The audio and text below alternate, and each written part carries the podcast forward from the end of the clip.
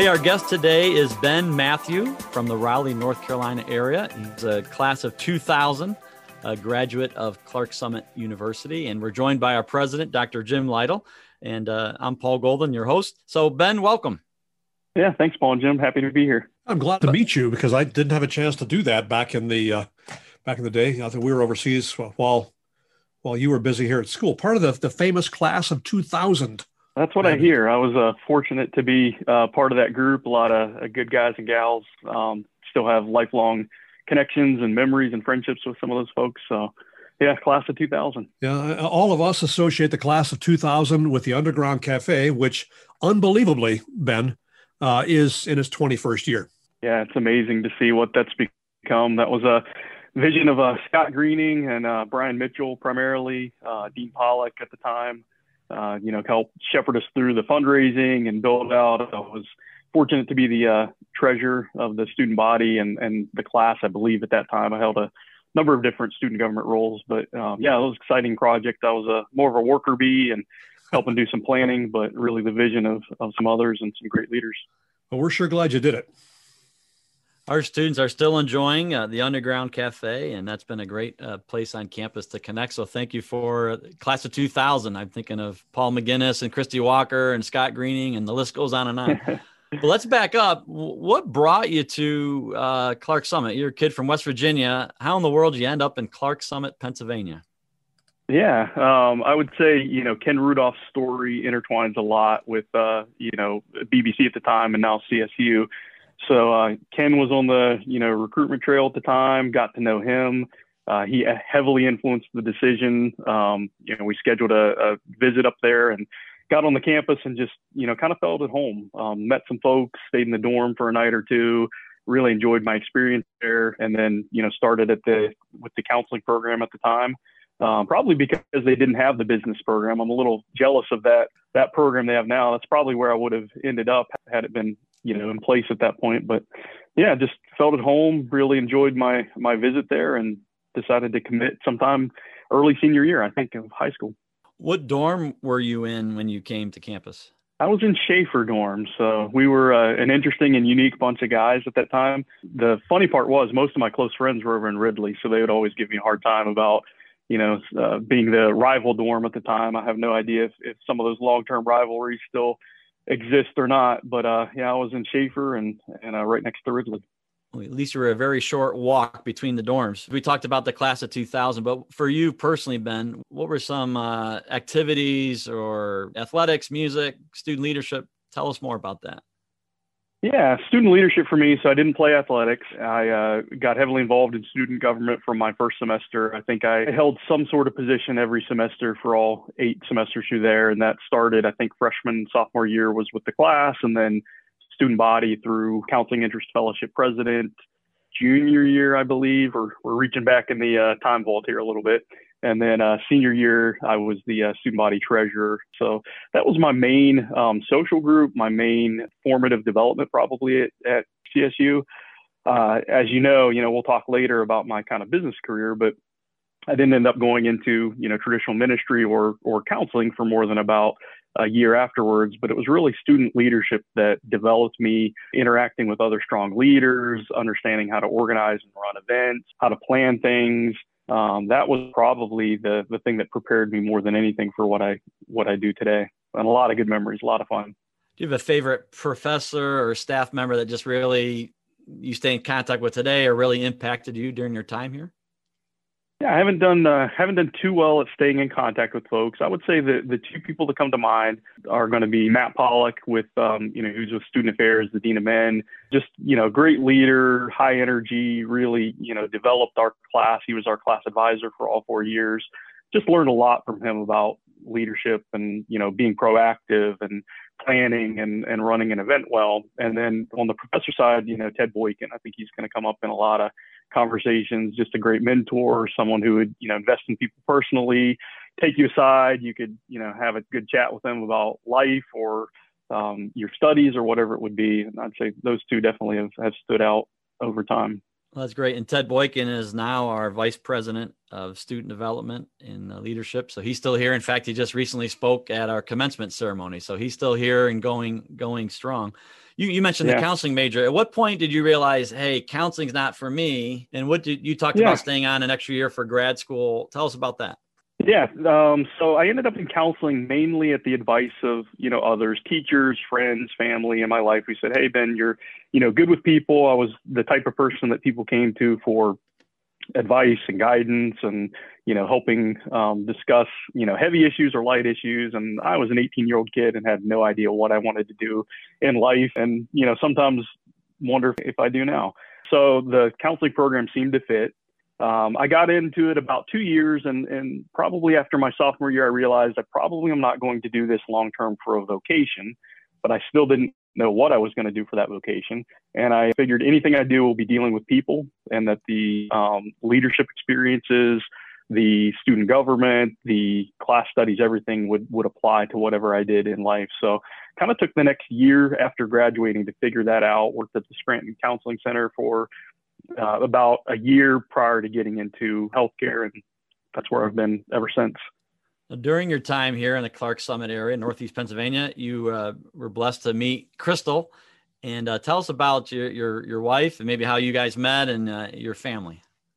Yeah, yeah. Crystal's a Cedarville grad, so she was from the area. Um, grew up her all her life in the uh, kind of Scranton Throop area, for those familiar. So we met after college, didn't know her until she came back from Cedarville. We both, uh, she graduated in 2001 and I graduated in 2000. Met through mutual friends and at uh, Heritage and uh, just kind of formed a, a, connection there. Dated for about two years and um, proposed and, you know, happily married ever since, going on 13 years now. We have two kids, uh, seven year old Charlotte, five year old Graham, and uh, they keep me young and old at the same time, I would say. Well, congratulations on uh, 13 years and uh, being a father to the your son and daughter. Okay, so you're in Clarks Summit. How did you end up in? Tell us kind of your career path. How did you end up in the the Raleigh area? Yeah, so we had visited friends in this area for a number of years. Eric Beavers and his wife Lisa uh, Corby, maiden name, and a few other people we knew down here, Kelly Ferraro, who came through the counseling program, and others. Just loved the area. We're ready for a bit of a change, weather more than anything out of the Northeast. Loved the skiing up there. Missed having, uh, you know, snow mountain montage. Not sure what it's called these days. Um, loved all those things. Loved Clarks Summit. Um, lived there for 10 years after graduating until 2010. But I had a career um, opportunity to go down to Louisiana. That was a bit too far for uh, my wife to be away from family and, and familiar culture and people and foods and all that. I'm more the adventurous side of the relationship, probably. And at the same time, she was ready to make a, a career transition herself, too. So we just started looking at Raleigh and said, hey, if we're going to, you know, relocate, that's a great area. We know people. We love the climate. Seems like a great, you know, place to be. I've been wanting to get my um, MBA for years and realized if I didn't do it then, I was 28 at the time, that I probably wouldn't get it. So I enrolled or applied at NC State, and uh, we kind of made the decision and said, hey, if she gets a job down here, she was a marketing manager, and if I get into the full time MBA program at NC State, we'll move to Raleigh. Um, if not, we'll take the uh, Louisiana opportunity for a couple years and kind of see what's next. So that led us here. Started my MBA program at NC State. Did a full time, uh, 60 credit hour, you know, graduate program. It was an awesome experience. It's what you know really prepared me specifically for the role I'm in now in corporate finance and rigorous and, and a lot of work over those two years, but uh, very fulfilling and interesting and rewarding. And we love the area and, and are really happy that, you know, we kind of ended up here and this is where we're raising our family. How did your CSU undergraduate experience prepare you for your MBA? Do you feel like it was helpful or? Yeah, I think from the leadership development side more than anything, um, you know, obviously from an academic perspective, I use, you know, my master's a bit more in my day to day work, but on the soft skills, you know, dealing with people, time management, leadership, all those activities over time through student government, uh, running a small committee, organizing a group of 20 students to pull something off, just observing how other strong leaders uh, interact with each other and how they communicate you know, really that I'd say that was more form than anything is just being sharpened by other sharp people and, and having that experience to, to be able to be around a lot of really great leaders and and uh, people that you know I was peers with, but I looked up to at the same time. You've recently, I believe you're still with uh, the company, uh, UNC Health Network, and I think your title is Vice President of Corporate Finance. You're also the mm-hmm. CFO of the Shared Services. What exactly? Explain that title and what what are your responsibilities there at the the health system? So UNC Health is a, about a 15 hospital healthcare system. We're one of the largest in North Carolina and one of the largest academic medical centers in the country right now. So we have 15 hospitals, you know, what you would traditionally think of a hospital with outpatient surgery centers and a large physician network. So I do the corporate finance side, which is the long range financial planning.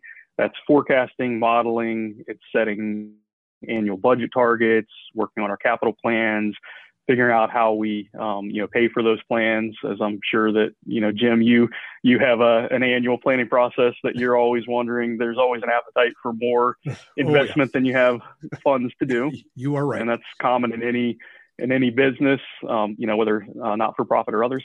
So i do that and then the other hat i wear is the um, cfo of shared services. Shared services in large healthcare organizations is really your overhead function. So it's your back end billing and rev cycle, your human resources, your IT, marketing, those types of uh, corporate accounting. Um, so I'm the the CFO over that area and just help with you know budget development and tracking and reporting and um, trying to figure out where I can be of service and help to those folks along the way. So what staff? How many staff do you have uh, either under your care there at UNC Health? Yeah, we're a, uh, we're a newer department, so it's a funny transition. I came from um, one of the local hospitals, uh, UNC Rex, which is the largest hospital in that 15 hospital system. Um, but I came from a, a fairly robust department that, uh, you know, I was fortunate to be able to shape a little bit and build over time.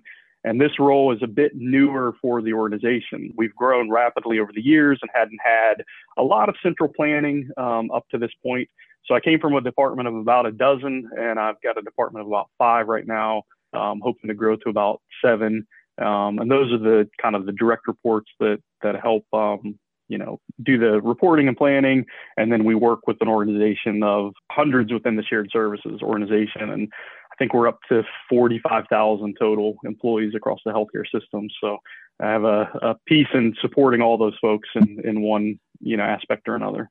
It's neat it's fascinating to me to see how god directs our steps and our paths. And ben matthews with us class of 2000 and attending a small Christian school in West Virginia, you, you come in contact with a Ken Rudolph who interests you in coming here to school, and you get involved in leadership at a smaller level mm-hmm. in raising money for the Underground Cafe and student government. And lo and behold, 25 years later, you were leading a sounds like a billion dollar company, UNC healthcare system, and multiple employees. So it's neat to see how God kind of scalable scaled uh, your leadership levels uh, to to a really a new heights. Yeah, yeah, a, a small piece of that influence in that healthcare system. We're we're wide ranging and you know large organization, but it is it's interesting and fascinating to see. You know, looking back when you're in the middle of things, you don't always know what's occurring. You don't always know the right step to take. Um, but I found if you just, you know, orient your thinking, you know, to biblical principles, just kind of jump in the flow of things. I, I, I've never been the type that had to come to a crossroads and always wait for some very distinct yes no type answer. I think if you position yourself, you know, into the flow of what's occurring and you orient your thought process the correct way, you kind of get caught up in that stream and, and you know, you, you, end up heading in the right direction if you're not trying to fight it upstream, if you're not trying to do your own thing. And all those principles, you know, today of, you know, living with integrity and making good decisions and representing yourself well, those things all pay off in, in business just like they do in, in ministry or other places. That's true. It's certainly important. Uh, excellence, doing our jobs with excellence as Christ followers and living out our faith in the workplace. Outside of the workplace, are you involved in a local church there in Carolina? Yeah, we're uh, at uh, Triangle Community Church, been remote since COVID, which is you know a challenge for all kinds of um, you know local churches uh, over the past you know really year plus. So it's been you know hard to stay as plugged in. There's they've got a lot of good online resources and things for kids, uh, but that's where we're kind of plugged in locally and and trying to figure out what the new normal looks like for all of us as we, you know, slowly get back into our, our normal day to day. How has COVID impacted? I mean, your healthcare system has it. I mean, what does that look like to a running a healthcare system? Is that just craziness? It's been financially, yeah, it's been, you know, a number of fronts. So the frontline workers are, you know, the amazing, real, true heroes of this, you know, staff working long hours early on in the pandemic when no one knew the severity or what the outcome was, you know, mm-hmm. still showing up to work and those nurses and ICU staff, especially that are in close contact, you know, you can't underestimate the the sacrifice that those folks made. So it's been a challenge as as people have, you know, transitioned out of the workforce due to some of that burnout and stress. So staffing is a little short in healthcare right now. Mm. Um, financially, it was a tough hit. Uh, a lot of people delayed a lot of elective surgeries and, and things that are really uh, the things that pay for a lot of the, the services that don't make money in healthcare. Mm. People just being cautious about, um, you know, getting back into exposure to a healthcare environment, delaying treatment, living with chronic pain. Um, folks not involved in activities or commuting as much. Your ED volume is down you know, emergency rooms are 20 to 25 percent less busy uh, across you know most healthcare systems. So it had a uh, multiple hundred of million dollar impact on our healthcare system yeah. over time, and we're we're in the recovery stage right now of that, uh, as are most of the big healthcare systems. Well, hey, hey Ben, if uh, if this were next fall, okay, we're we're back here on campus, and you know we we we have uh, chapel as usual. If if I were to to snap my fingers and and you and I suddenly wound up there in chapel together, and I mm-hmm. said, uh, "Hey, you've been out of school for twenty years. What what are a couple of pieces of advice you might give to to these students to make the next twenty years work better for them? And anything cross your mind?" I think just always, you know, try to try to live with integrity, be honest. Uh, you know, a good quote I like from, uh, I think it's Mark Twain said, if you always tell the truth, you don't have to have a good memory. You'll never, you will, you'll cross paths with people in business that are there for the right reasons and there for the wrong reasons, just like you do in anything. Mm-hmm. And you can easily get sucked up into internal politics and uh, empire building within an organization or whatever it is. And there are ways to ladder climb quicker than what I have done for sure. But I found that if you just focus on doing the right thing from an integrity and an ethics perspective and the right thing for whatever company or ministry or whatever it may be you're in, you'll you'll land out okay. You're you're going to have conflicts in anything you do, uh, but you always can go back to people recognize that you're doing it for the right reasons, the right purposes, and mm-hmm. it just helps smooth your path a little bit. So you know, there's a lot of advice I give. I, I have a lot of younger finance analysts that that kind of come to work for me over time, and just orient thinking to long term um, mm-hmm. goals and planning. Be proactive. Um, you know, think about where you want to be for your next uh, career position, mm-hmm. and act like you're in that role. Don't don't wait around for someone to to hand you something or do something. Um, most bosses are so busy that they'd love you to come and bring structure to them and an idea and initiative. And most of the time, they're not going to say, "Hey, that's not your job." They're going to say, "Great, you know, make my life easier. So. That's worthwhile. Hey Ben, thank you. It's been great hearing your kind of hearing your story, how the Lord led you and Crystal down to Carolina, and God, how God used CSU and your experiences here to really uh, propel you into a successful career. So, so thank you, class of 2000, uh, Ben Matthew. Any any closing words? Thanks for having me. I've got to get back on campus at some point and see all the new additions and uh, just spend some lovely time. I, I really miss fall uh, in Clarksville. A beautiful time of the year with the change of the season. So definitely appreciate the time to reconnect a little bit with CSU and look forward to uh, hearing from both of you in the future and some of my future classmates as well. Yeah, well, I'm glad we get together. Thanks so much. October 1st is Alumni Day. October 2nd is homecoming. And anyone from class of 2000 comes back, Jim Lytle will buy you a drink at the Underground Cafe.